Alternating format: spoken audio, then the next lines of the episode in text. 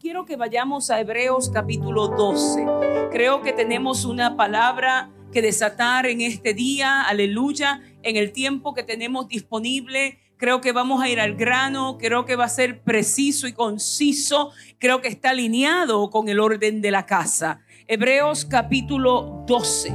Hebreos capítulo 12 y cuando estés en Hebreos capítulo 12, quiero que me acompañes al verso número 2. Aleluya. Dice la palabra del Señor. Puestos los ojos en Jesús, el autor y consumador de la fe, el cual por el gozo puesto delante de él sufrió la cruz, menospreciando el oprobio y se sentó a la diestra del trono de Dios. Quiero regresar a esa última porción del verso y quiero que la leas otra vez. El cual por el gozo puesto. Si usted es de los que subraya Biblia de forma electrónica o de forma física, yo quiero que usted se fije ahí. El cual por el gozo puesto. Es bien importante que usted vea eso. Dice, sufrió la cruz menospreciando el oprobio sufrió la cruz menospreciando el oprobio. En la medida en que te sea posible, si tienes alguien al lado o atrás, todo el mundo tiene alguien al lado, mira al que está al lado tuyo o al que está atrás, haz contacto visual con alguien, aunque sea, y aunque no te vean la boca moverse mucho, porque tenemos el bozal puesto, que se te vea en los ojos. Habla con los ojitos, ¿sí? Dile, es hora de menospreciar el oprobio. Quiero que te mires para el otro lado. Es hora de menospreciar el oprobio. Quiero que vayas conmigo un minutito más al libro de Segunda de Timoteo. Segunda de Timoteo capítulo 4.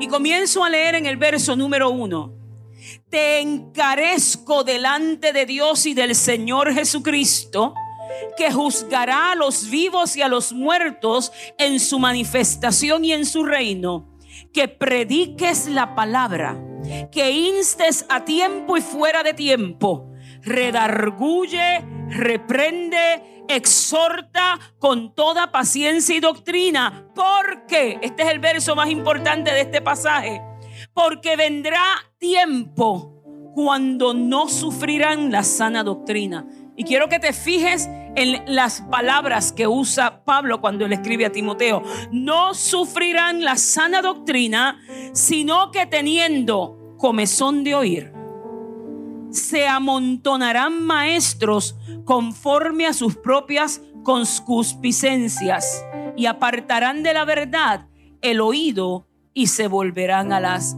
fábulas. Puedes sentarte en el nombre de nuestro Señor Jesucristo. Les confieso que me siento rara de ver la iglesia estructurada de esta manera. Me, da trabajo, nano, quiero que lo sepa. y, y ver a las nenas sentadas aquí y las quiero apretar a todas y sé que no debo, ¿verdad? Así que Wakanda Forever, ¿verdad? Por aquello de que vamos a saludarnos pues Wakanda Forever, así como en Black Panther. Eh, yo he sufrido eh, en, este último año, lo más que yo he sufrido es no poder apretar a la gente. Y con todo y con eso, de cuando en vez, brinco la verja y aprieto. En el nombre poderoso de Jesús, aleluya. Eh, sé que la iglesia tuvo un año, como todos lo tuvimos, particular, peculiar, y que en las postrimerías se complicó. Y, para mí es importante dejarles saber que, que, lloramos y nos dolimos con ustedes. Eh, porque la pérdida sin, sin lugar a duda fue muy significativa y todavía nos conmueve. Y aunque Dios nos ha consolado y abrazado el corazón, porque ha sido un tiempo del abrazo del cielo y del amor del cielo, y, y, y del consuelo que solamente el Padre puede dar, yo quiero que ustedes sepan que, que tuvimos el, el proceso a la distancia. No quiero saber cómo fue aquí presencial. El proceso a la distancia fue difícil de digerir, pero honramos, honramos la memoria del pastor Melvin.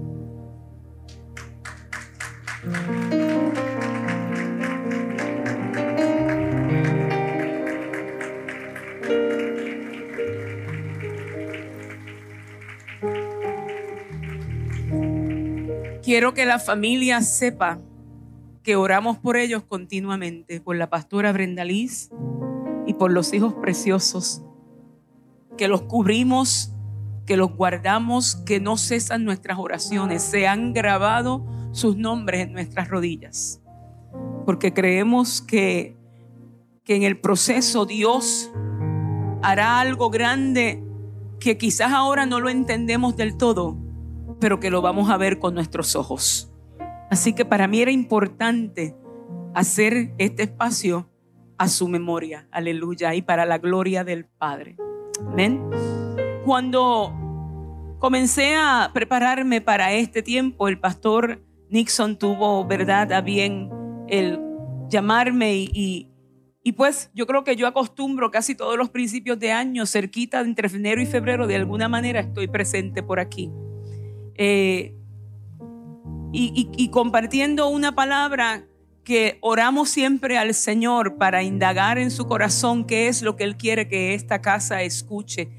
Podemos saber muchas cosas de la Biblia, pero yo quiero que usted se entere a través de mis labios de lo que Dios está hablando de usted en el cielo, de lo que Dios habla de usted en el cielo. Y el pastor Nixon me compartió el tema del año y yo comencé a orar y el Señor me lleva a esta escritura que es parte del tema de ustedes de este año de la casa. Cuando habla de puestos los ojos en Jesús, eh, ustedes dicen para continuar en esta carrera. Amén. Pero cuando, pero cuando yo fui a las rodillas a indagar en el corazón de Dios, cómo le dábamos continuidad a esa palabra, porque déjeme decirle algo, desde el espacio profético, Dios está hablando lo que ya está escrito. Nosotros somos los testigos del escrito está. Somos testigos del escrito está. Cuando yo voy a este verso, que lo conocemos tanto, usualmente tenemos nuestra fijación en la primera parte del verso, puestos los ojos en Jesús, el autor y el consumador de nuestra fe. Sin embargo, quizás no hemos prestado tanta atención a la afirmación que hace Pablo a la iglesia que ya estaba en la diáspora. La iglesia de los hebreos es la iglesia que ya se está moviendo ya está saliendo a lo que se conoce como la diáspora judía, porque el Evangelio estaba empezando a crecer a pasos vertiginosos en Europa y de Europa ya estaba saliendo a otros lugares del mundo. Y entonces Pablo escribe una carta dirigida a este grupo de hombres y mujeres de fe, que muchos de ellos, la grande mayoría, eran de origen judío, pero que no necesariamente habían nacido o crecido en Jerusalén sino que habían escuchado por la tradición de la enseñanza judía de generación a generación el anuncio de Jesucristo. Y Pablo les está haciendo un recuento en el libro de los Hebreos para que entiendan cuál es el contexto histórico del cual ellos proceden. Y si usted va leyendo con calma el libro de los Hebreos, Pablo está haciendo el planteamiento de la historia del pueblo judío, pero aplicada a la realidad de aquel momento actual en la historia, para darle perspectiva al pueblo de Dios. Y ya acercándose al final, a las postrimerías de este escrito, Pablo comienza en el capítulo 11 a hablar de lo que realmente significa ese contexto, cómo se resume en usted ser un hombre y una mujer de fe.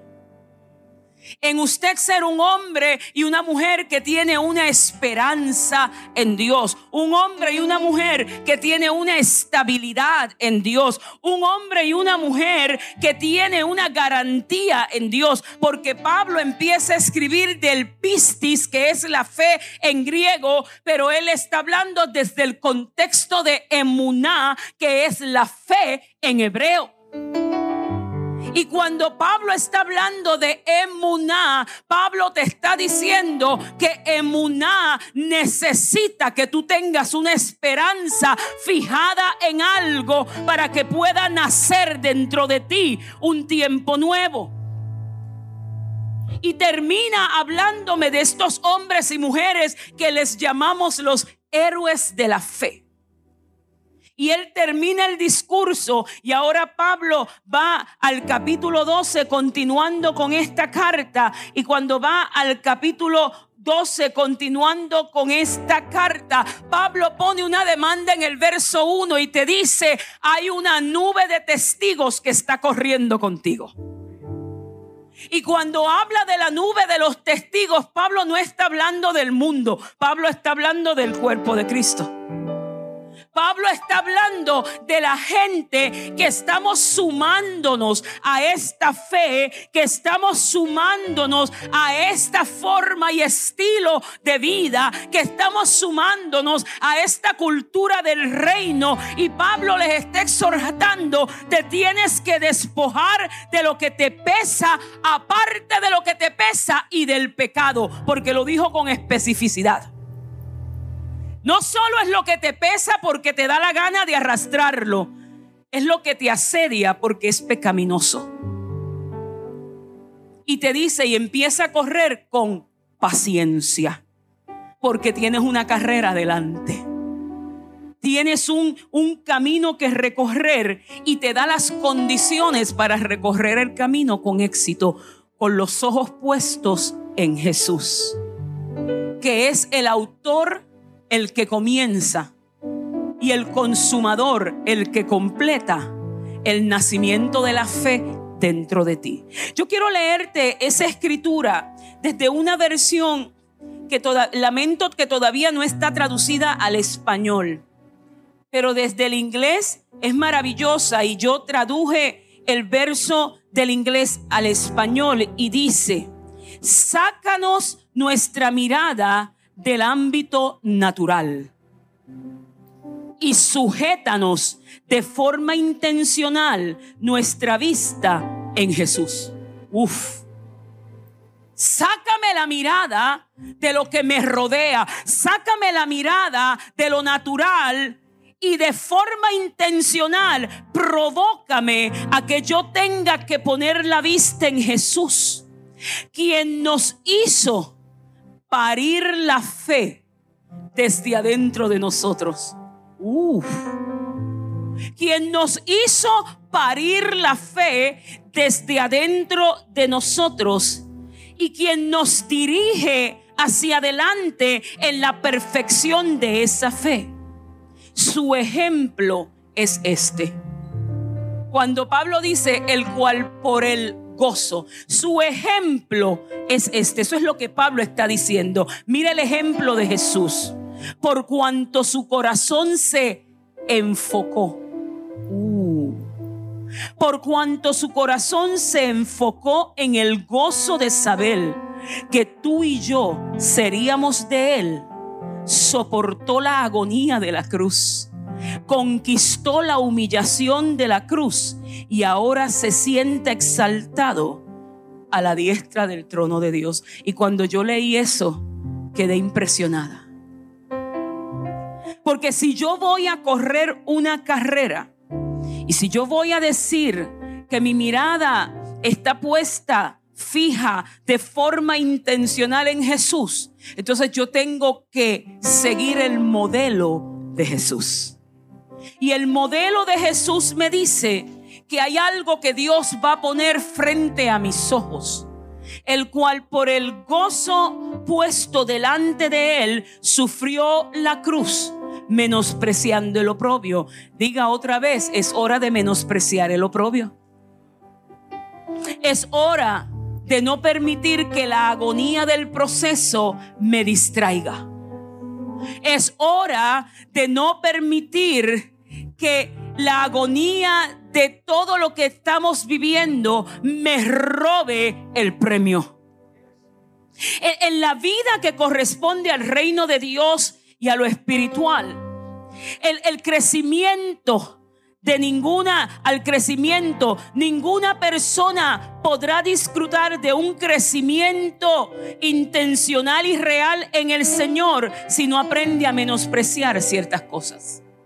Si usted no aprende que hay cosas que usted simple y sencillamente usted no le puede prestar la atención que no merecen. No solo es menospreciar voces externas. Hay veces que también tenemos que aprender a menospreciar voces internas. Menospreciar significa no darle o no adjudicarle valor a las cosas que realmente no lo quieren o aquello que quiere demandar valor que no es adjudicable. Cuando usted va a menospreciar el oprobio, usted tiene que saber que su triunfo, al igual que el triunfo de Jesús en la cruz del Calvario, no es por lo fuerte que Jesús era o por lo fuerte que usted es. Zacarías en el capítulo 4 eh, eh, de su libro, en el verso 6, dice que no es por fuerza, que es por el Espíritu. Amén. En la victoria de Cristo en la cruz del Calvario, no se le dice a Cristo que fue fuerte por lo que Él logró. Por lo que Él era. No, eh, no es porque Él era fuerte. Jesús soportó la cruz porque fue puesto gozo delante de Él. Escúcheme otra vez. Jesús soportó la cruz porque fue puesto gozo delante de Él.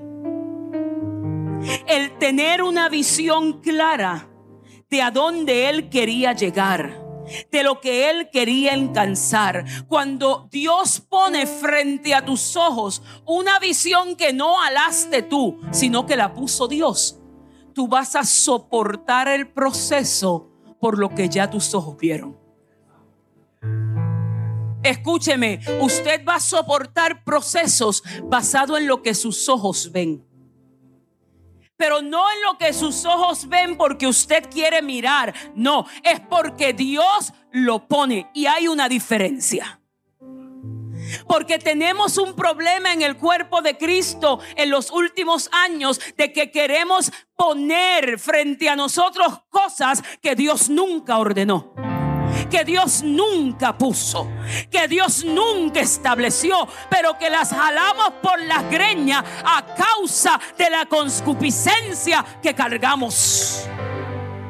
Pero Dios te está diciendo en esta mañana a través del escrito de Pablo, yo voy a poner algo frente a tus ojos. De hecho, es probable que ya lo haya puesto y basado en lo que Dios puso frente a tu mirada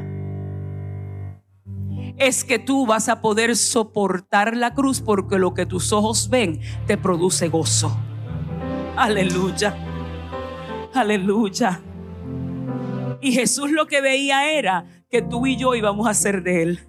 Tú le provocaste gozo a Jesús para soportar la agonía, para soportar la humillación. Fue por ti y por mí, porque tú frente a los ojos del Maestro representas gozo. Aleluya. Entonces, a causa de ese gozo, a causa de esa visión que alguien lo puso, pues no, es lo mismo cuando alguien se traza una meta en su propio entendimiento sino que Dios la traza. No es lo mismo cuando alguien se traza visiones que Dios no le haya dado. Porque siempre darás vueltas en aquello que Dios no ordenó para ti. Escúchame bien. Darás vueltas en tu vida, darás vueltas en el desierto, tratando de alcanzar algo que Dios jamás trazó, para que tú alcanzares. Por eso es que las visiones no se provocan, las visiones se reciben. Vuelvo a decir eso. Las visiones usted no las provoca. Usted no las ala por las greñas. Las visiones se reciben. Las visiones no se empujan, las visiones llegan. Las visiones no se empujan, las visiones llegan. Y una vez que está puesta delante de ti la visión que Dios Dios, Él es el que con el gozo la va a traer a cumplimiento. Él es el que por el gozo te va a dirigir los pasos. Él es el que genera en ti el potencial, el propósito. A ti te toca menospreciar lo que te distrae.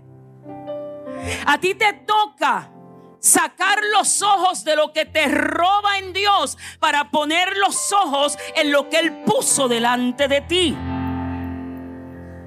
A ti te toca menospreciar, escúchame, lo que contradice aquello que Dios te ha ordenado. A ti te toca menospreciar lo que te roba propósito, lo que te roba vida, lo que te roba el camino, lo que te roba la fe. A ti te toca escoger, menospreciar y sacar de los ojos de la distracción para ponerlo en aquello que te acerca a su corazón. Aleluya. Alabado sea su nombre. Escúchame, por eso es que cuando usted está puesto delante de eso que Dios le entrega, debe direccionar tu vida. Cuando Dios pone una visión frente a ti, te debe acercar a Jesús porque es Dios direccionándote. Entonces, cuando hablamos de puesto los ojos en Jesús, estamos hablando de enfoque. Y el enfoque puede venir de diferentes maneras a tu vida. El enfoque puede ser correcto o puede ser errado. El enfoque puede ser nítido o puede ser borroso. Por eso es que tienes que aprender a menospreciar el enfoque errado, el enfoque borroso, para poner los ojos en el lugar donde Jesús quiere que tú los pongas. En esta escritura usted ve el enfoque que cargaba Jesús en su vida. Sus ojos no estaban puestos en la cruz. Ese no era el enfoque. El enfoque de Jesús no fue la cruz. El enfoque de Jesús no era la humillación, el enfoque no era la ofensa, el enfoque no era el que lo ignorara, el enfoque estaba puesto delante de él, el enfoque se llamaba gozo y ese gozo provocado por el enfoque tenía que ver contigo y tenía que ver conmigo. Tú eras el gozo que lo mantuvo enfocado. Ah, aleluya. Yo no sé si eso a ti te bendice, pero a mí me bendice. Yo era el gozo que le mantuvo los ojos puestos en la visión y en la meta. Y él ahora, Pablo me dice que me está enseñando en su ejemplo, en su modelaje, para que de la misma manera yo ponga los ojos en donde lo tengo que poner, porque es hora de que la iglesia despierte, se levante de entre los muertos para que Cristo la alumbre es hora de que dejes la distracción de las modas del mundo queriéndose meter en la casa de Dios para robarte la santidad de la perfección del Padre mostrada en ti y en mí en un carácter que produce un fruto de vida y de vida abundante. Aleluya. Es hora de que Dejemos de ver diversidad de versiones de la iglesia cuando la iglesia se supone que sea un solo cuerpo. Santificado por el Padre para alcanzar a aquellos que han de ser salvos, porque yo sigo predicando como predicaba el viejito Gille, Cristo viene pronto. Cristo viene pronto. Cristo viene pronto. Yo no necesito ser una versión de la iglesia de Cristo. Yo necesito ser la iglesia de Jesucristo. Por eso, cuando hay algo que Dios pone frente a tus ojos, cuando hay algo que se ubica frente a tus ojos, tú eres capaz de menospreciar los golpes.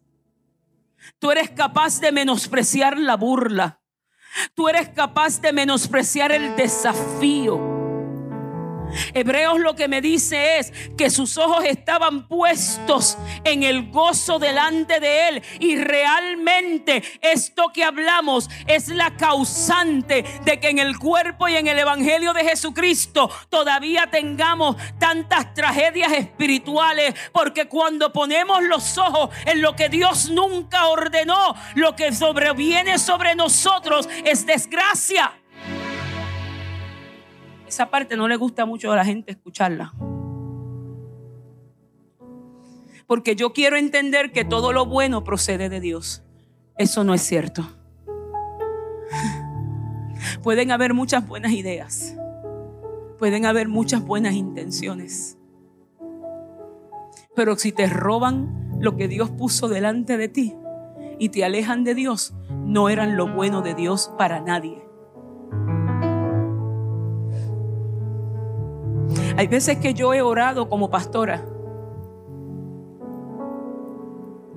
por hermanos que vienen a la oficina pastoral. Ay, pastora, estoy desesperado, estoy desesperada. Me acontece esto y oramos y yo necesito que Dios intervenga y haga. Dios interviene y hace y se desaparecen de la iglesia. Le he dicho a la gente, si vienes a pedirle algo a Dios para una vez lo tengas, te desaparezcas, conmigo no cuentes. Y no me da estrés si usted no dice amén. Ninguno. No me digas que ore para que Dios te dé un trabajo que no te permita, aleluya, que no te permita congregarte y que quede claro, sé entender horarios y sé entender programas de trabajo. Lo que yo no entiendo es gente de poca fe que no sabe decirle a sus supervisores en fe, yo puedo este día, pero el resto del tiempo mi primado se lo debo a Dios porque mi cheque me lo firma Dios, no me lo firma usted. Porque el que me provee a mí es Dios, no es usted.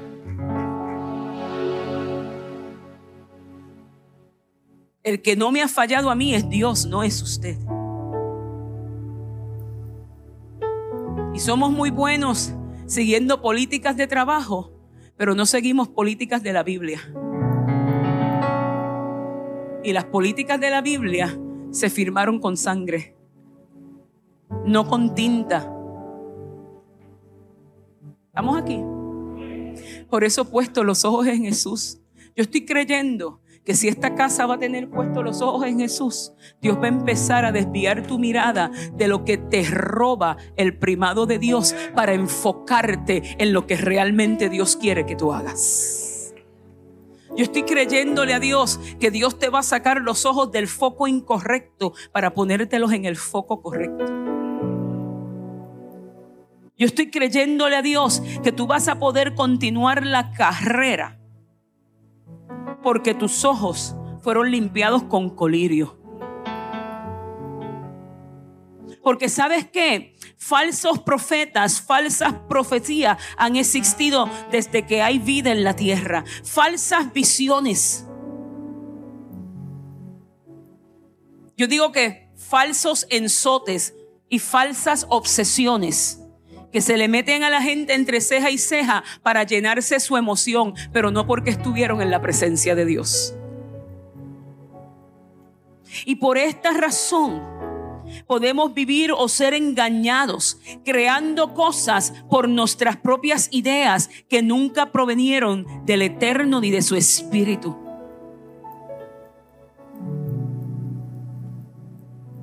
Hay hombres y mujeres que se distraen, pero también hay hombres y mujeres que no le permiten a la distracción que les roben lo de Dios. Hay hombres y mujeres que han dejado de fluir en lo que Dios les ordenó por las distracciones, porque se dejaron desenfocar. El salmista dijo, mis ojos están siempre puestos hacia ti, oh Jehová. Aunque mis pies estén en redes, mis ojos siempre están puestos delante de ti. Mis ojos siempre están puestos en tu presencia, porque cuando te enfocas en los problemas y no las soluciones, siempre vas a añadirte más problemas. Porque cuando te enfocas en el dolor y no en aquel que te puede quitar, te va a aumentar el dolor. Cuando te enfocas en lo que no es crucial para tu vida, no vas a poder ver a Dios. Pero cuando pones los ojos en la persona de Jesús para hacer lo correcto, vas a experimentar incremento en la vida del Espíritu. Vas a experimentar incremento en la presencia de Dios. Vas a experimentar incremento en lo que no te roba, sino que te dirige. A mí me gusta mucho estudiar la vida y el legado de hombres y mujeres de fe. Hay un libro, lo tengo hace más de, sí, mm, sí, como algunos 15, 14, 15 años. Se llama Los Generales de la Fe. Espectacular libro. Y en este libro te habla de lo que se conoce en la historia de la iglesia en este lado del mundo como el movimiento de la lluvia tardía, Latter Rain Movement, que empezó en los años 1900 en California, en la calle Azusa, 1906, con aquel gran avivamiento. De hecho, yo quiero que usted sepa que de ese avivamiento del 1906 salieron misioneros para la isla de Puerto Rico a encender también un avivamiento aquí. Usted es parte de esa historia. Me gusta mucho estudiar de esos hombres y de esas mujeres de fe. En sus diferentes asignaciones y dones ministeriales, muchos eran predicadores, maestros de la palabra, muchos en misiones, muchos con dones de sanidades, profetas, aleluya. Me gusta leer de Catherine Kulma, me gusta leer de J.J. Allen. Pero en estos días leída de un hombre de Dios, Smith Wigglesworth. Ya partió con el Señor hace muchísimos años. Un hombre que Dios usaba de una forma sobrenatural increíble. Y en su paso por Kansas City, hubo un momento en que en el estado de Kansas y en la ciudad de Kansas City hubo una aglomeración profética extraordinaria. De hecho, había un grupo de profetas que le llamaban los profetas de Kansas City. Pero antes de que eso ocurriera, llegó este hombre hace muchísimos años atrás, mucho antes eh, de él morir y de eso ya hace mucho. Y esta dama de buenos recursos económicos llegó desde California a buscarlo a él al lugar donde él predicaba. Y esta dama llega con un cuento. Esta dama llega con una historia. Esta dama le dice a este profeta, vengo desde California hasta aquí, he volado hasta aquí, porque estuve con un profeta que trató de ayudarme. Ese profeta con el que estuve me dijo que yo tenía siete demonios, que él no los podía manejar todos, que él me había sacado dos, pero que me quedaban cinco.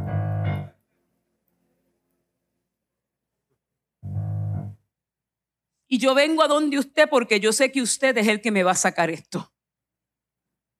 Y en lo que la dama seguía hablando, dice, después fui a donde otro profeta en otro estado y volé. Y me dijo que trató de bregar con los cinco que me quedaban, pero no me pudo sacar ninguno. Y mientras esta dama, sentada allí frente a aquel hombre de Dios, le contaba estas cosas, aquella visión del Señor se abre.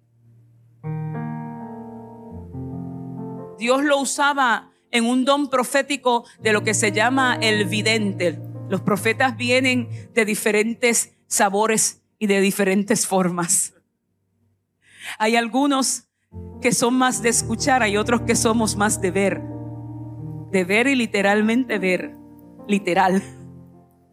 Y este hombre empieza a ver, y yo no puedo ver si no tengo ojos, si no tengo mirada. Y este hombre, mientras esta mujer hablaba, comienza a ver en el espíritu y Dios le empieza a pasar como una película de la vida de esta mujer. Y mientras ella hablaba, él la interrumpe y le dice, su nombre es, ella no le había dado el nombre, fulana de tal. Y su esposo se llama fulano de tal, nombre específico. Y usted vive en la calle tal, del condado tal, la casa número tal, usted tiene una hija y su hija se dedica a este tipo de trabajo y se llama de esta manera. Y la señora dice, sí, sí, sí, sí, sí, eso es cierto, eso es cierto. ¿Quién se lo dijo? Y el hombre de Dios le dijo, lo estoy viendo. Lo estoy viendo porque tengo mi mirada puesta en Jesús y no en el problema de usted.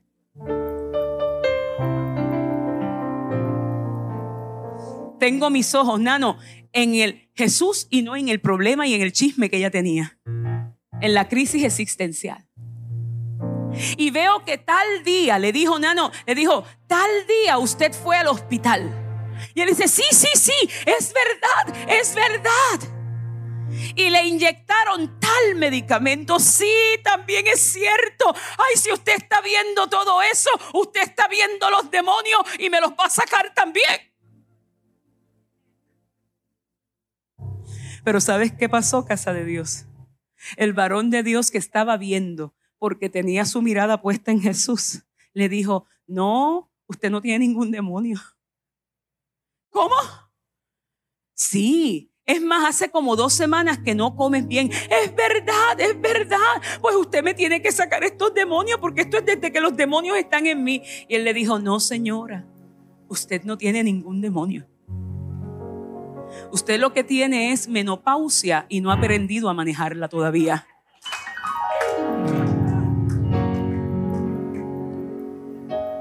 No ha aprendido a manejar el cambio hormonal. Váyase para su casa Cocínele una buena comida a su marido. Dele un buen beso a su marido. Invite a su familia y ponga los ojos en Jesús.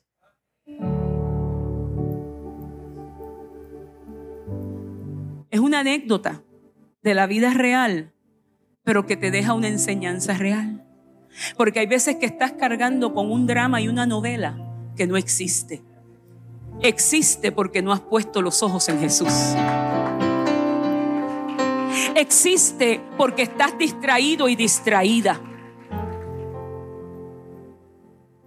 Usted no puede vivir en me dijeron esto, me dijeron lo otro, sin poder escuchar algo que usted va a llevarlo a la presencia de Dios porque tiene su mirada puesta en el cielo. Una de las cosas que me, traía la atención de la anécdota que compraba este hombre es que toda visión que se recibe, todo aquello que yo estoy percibiendo con mi mirada está asociado a mi capacidad de ver o no ver a Jesús. Te dije que las visiones se reciben, no se atacan, no se alan, no se, no se traen. La importancia de ver es vital para que usted y yo podamos crecer en el espíritu. Dios le dijo a Elías, úngeme a Eliseo. Y Eliseo le di, y Elías le dijo a Eliseo, si me ves, te unjo.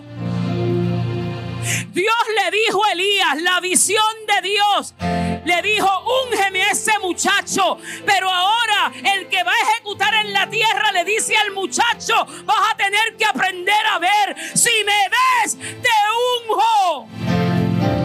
Usted quiere lo de Dios, tiene que poder ver a Dios. Usted quiere que la palabra te alcance. Tienes que poder ver a Dios. Aleluya. Cuando yo estudiaba para este, para este tiempo, para este día, miraba esa anécdota en, en estos días pasados, empiezo a meditar, Dios me empieza a hablar de Elías y de Eliseo. Pero luego que me habla de Elías y Eliseo, me voy a dormir y ve, como yo soy de las que veo sueño. Si no son visiones abiertas, son cerradas. Las visiones cerradas son sueños.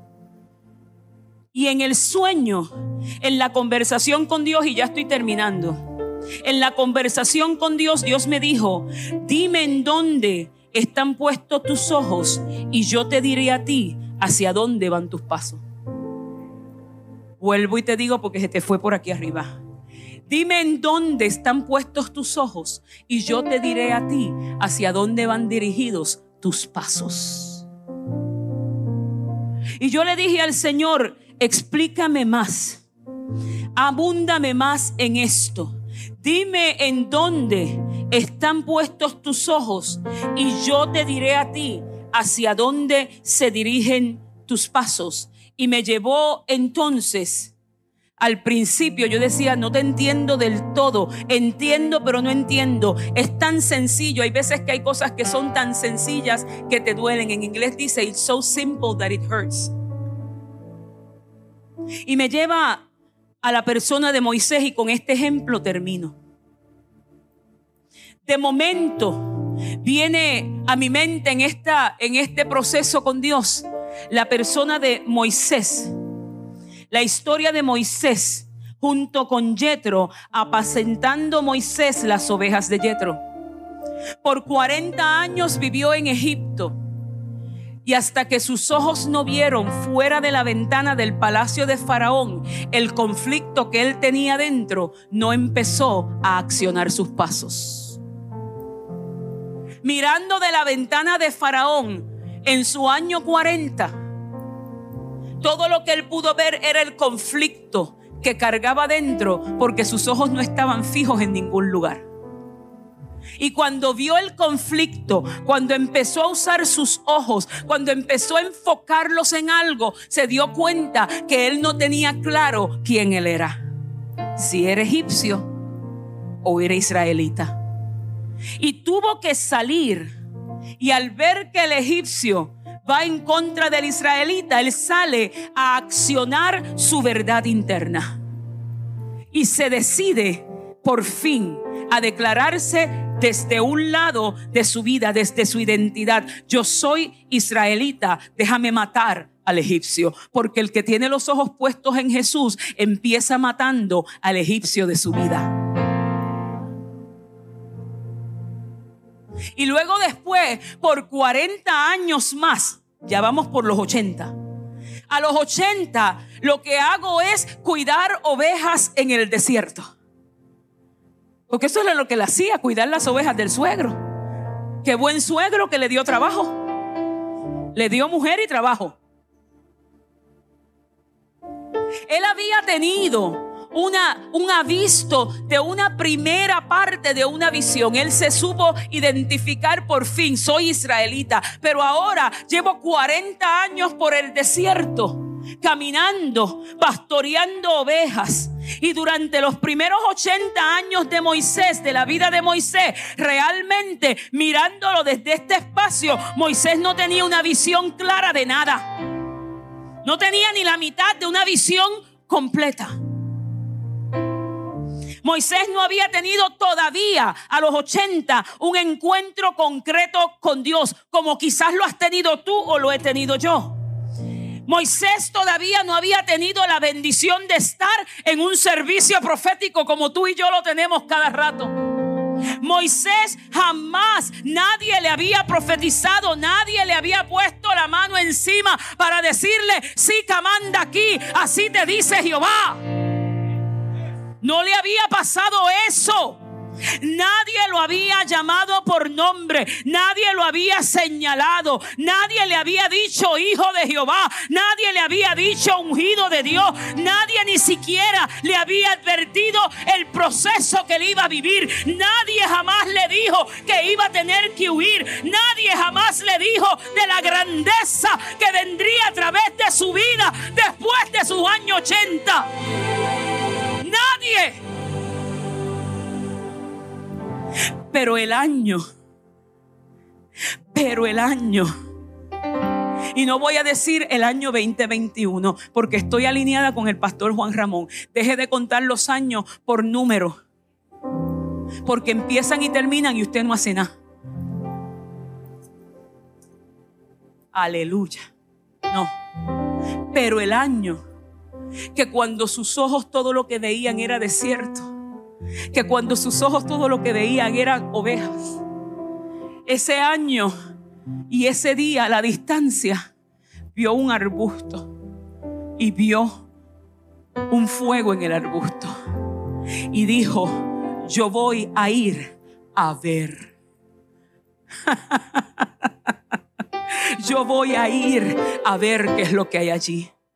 Porque a lo mejor tú eres como Moisés, que nadie nunca te ha llamado por tu nombre particular y concreto para decirte, así te dice el Señor. Eso no quiere decir que tú no puedas tener una visión de Dios.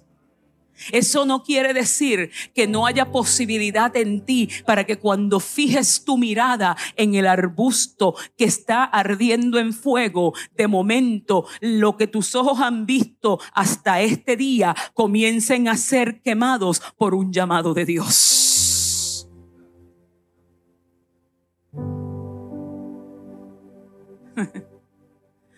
Ese día él dijo, voy a ir a ver. Voy a ir a fijar mi mirada. Recuerda que Dios lo que me dijo fue, dime dónde están tus ojos y yo te diré a dónde tus pies te van a llevar. Cuando Moisés vio, sus pies se direccionaron. Cuando Moisés vio el fuego, sus pies hallaron el camino. Cuando Moisés vio el fuego, la distracción se espantó, porque lo que había sido su visión por 80 años ahora estaba siendo cambiado redireccionado, desenfocado de lo que no me acercaba a Dios para enfocarme en lo que me llamaba desde el corazón de Dios. Yo vine esta mañana a decirte que quizás tú has vivido la vida por mucho tiempo sin entender claramente dónde es que tienes que fijar tu mirada porque has mirado a todos los sitios, pero no has visto lo que Jehová te ha puesto delante. Porque vuelvo al verso original, el cual por el gozo puesto, alguien lo puso.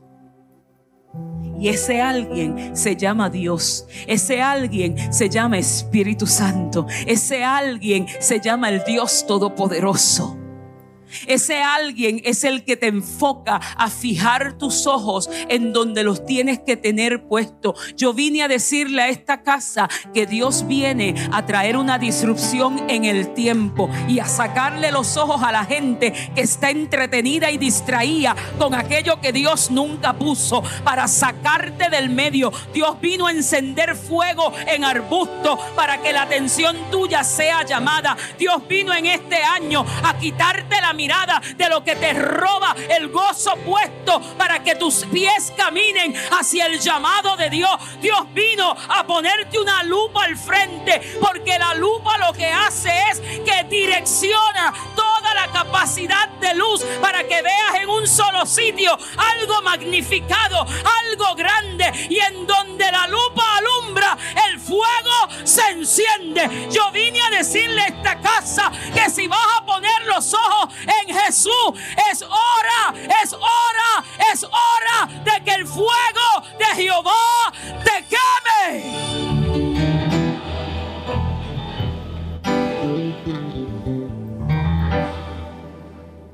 Porque para tener los ojos puestos en Jesús, el requisito es menospreciar lo que te distrae y sufrir la agonía del proceso, porque dice que Él sufrió la cruz.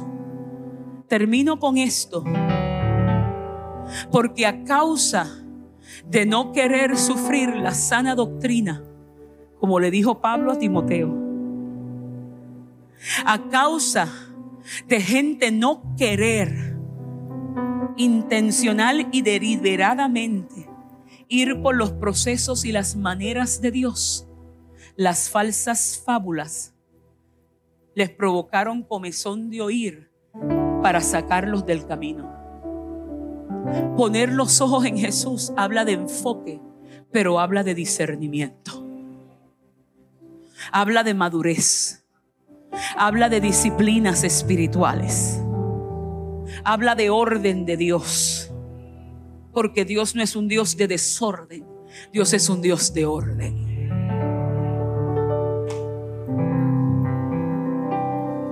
Este año que pasó, Dios se encargó de traer una disrupción que vivimos colectivamente.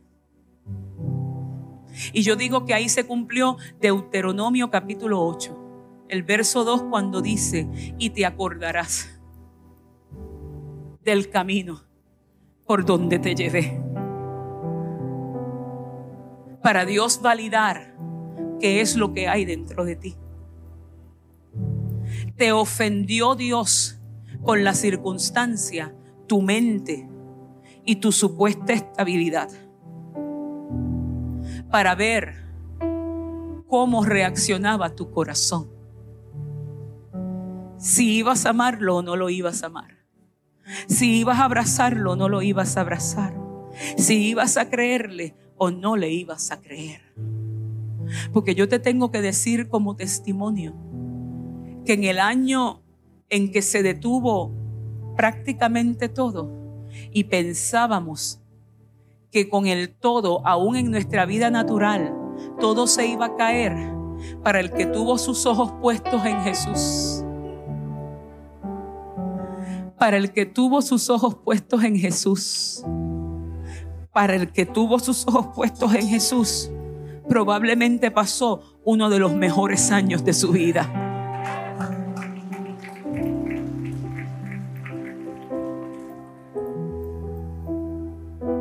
Mis negocios crecieron. Mi ministerio se expandió. Mi vida familiar fue trastocada como la de todos, pero crecimos en el proceso. Y yo te puedo dar testimonio que ahora mi familia y yo somos mejores.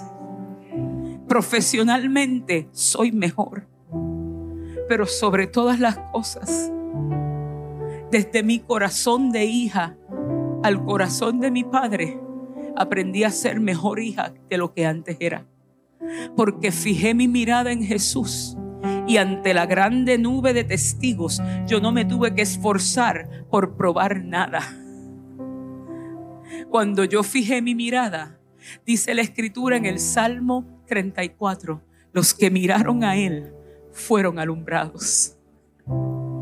Y sus rostros nunca fueron avergonzados, porque ésta clamó y le oyó Jehová y la libró y la libró y la libró de todo, de todo, de todo, de todo, de todo.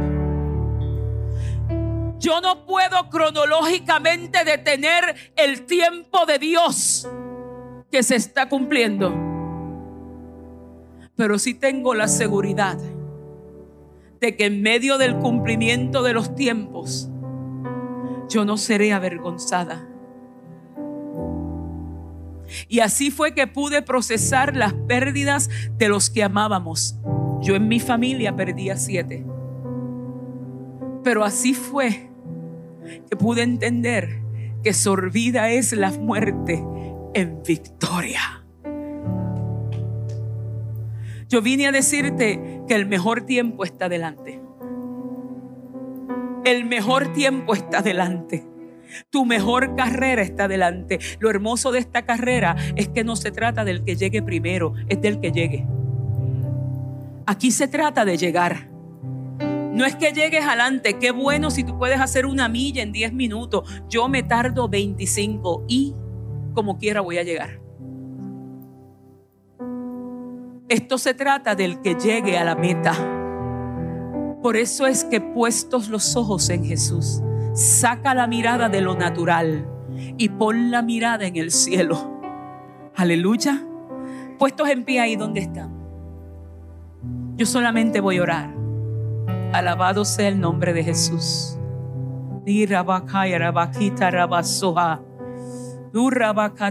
Está por ahí Aurea Pacheco. Está por ahí. O ella viene el segundo. Ella viene el segundo, ok. Quiero saludarla públicamente porque Aurea Pacheco no me falla ni un día con las guerreras de paz.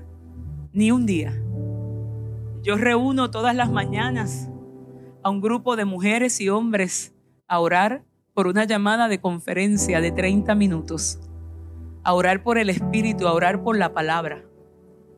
No a orar la larga lista de peticiones, a orar que se cumpla la palabra de Dios, a interceder con el Espíritu y por el Espíritu.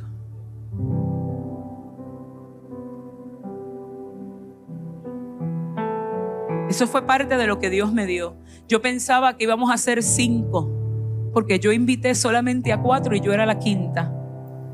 Pero cuando terminó el año teníamos 300. Y ayer, ayer, en el día de ayer, porque oramos de lunes a domingo. El día de ayer, en el mini retiro que hacemos todas las mañanas a las siete y media de la mañana, se nos sumaron, solamente el día de ayer, se nos sumaron 200 más. Porque hay hambre y sed de la palabra de Dios. Porque hay hambre y sed del mover del Espíritu Santo. Por eso es que tienes que poner los ojos en Jesús para empujar en esta carrera. La palabra clave de nuestra intercesión todas las mañanas es empuja. Todas las mañanas les digo, empuja. Y cuando sientes que te vas a desmayar, empuja. Porque si tú no empujas, yo te jalo. Y la que viene detrás te empuja a ti. Pero no te vamos a dejar a mitad de camino. Pon los ojos en Jesús, porque esto no es de llegar temprano o tarde, es de llegar. Así que yo solamente quiero orar, porque creo que es para todo el mundo. Porque creo que es para todo el mundo. Porque ahora yo puedo decir tranquilamente sin hablar en lengua, así te dice Jehová.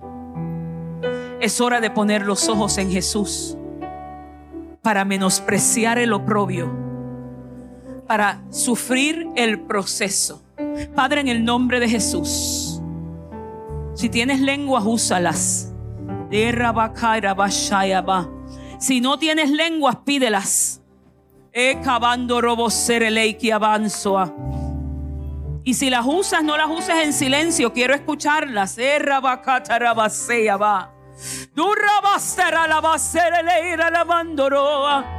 Era la bandera le besere Padre, en el nombre de Jesús.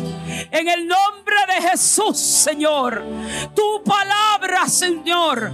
A tiempo y fuera de tiempo. Tu palabra, Señor. Es la que nos impulsa. Tu palabra es la que nos ala. Tu palabra es la que nos empuja. Aleluya. Padre, en el nombre de Jesús. Tal como me instruiste tal como me encargaste. Yo quiero, Señor, hoy poner delante de ti, Señor, a esta casa, a esta casa amada tuya, Señor, para que en el nombre poderoso de Jesús, para que en el nombre poderoso de Jesús, tú pongas ahora en ellos el querer como el hacer de tu santa palabra de la orden que has dado de fijar la mirada en el cielo para correr la carrera que nos has llamado a correr. Pero en esta mañana en especial, yo te quiero pedir, Señor, que tú enseñes a esta casa a menospreciar el oprobio, a menospreciar la distracción, a menospreciar lo que les roba, a menospreciar lo que les quita para que puedan alcanzar, Señor, lo que ya está escrito. Yo te pido que esta casa se convierta en un testigo del escrito está. Padre, oro por los que están unidos a través de las redes. Y Padre, oro por aquellos que no se han vuelto a congregar por la razón que sea, pero son de esta casa. Los llamo del norte y los llamo del sur. Los llamo del este y los llamo del oeste. Los llamo de los pueblos y de las colindancias. Los llamo, Señor, a través de tu Santo Espíritu.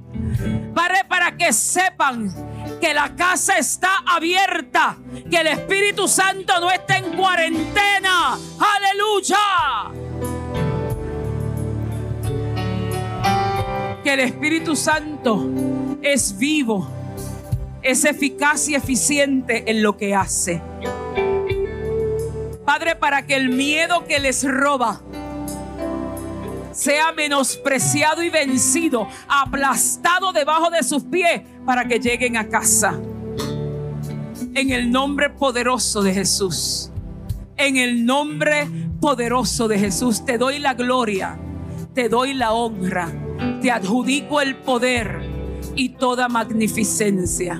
En el nombre poderoso de Jesús. Sean bendecidos en esta mañana. Aleluya.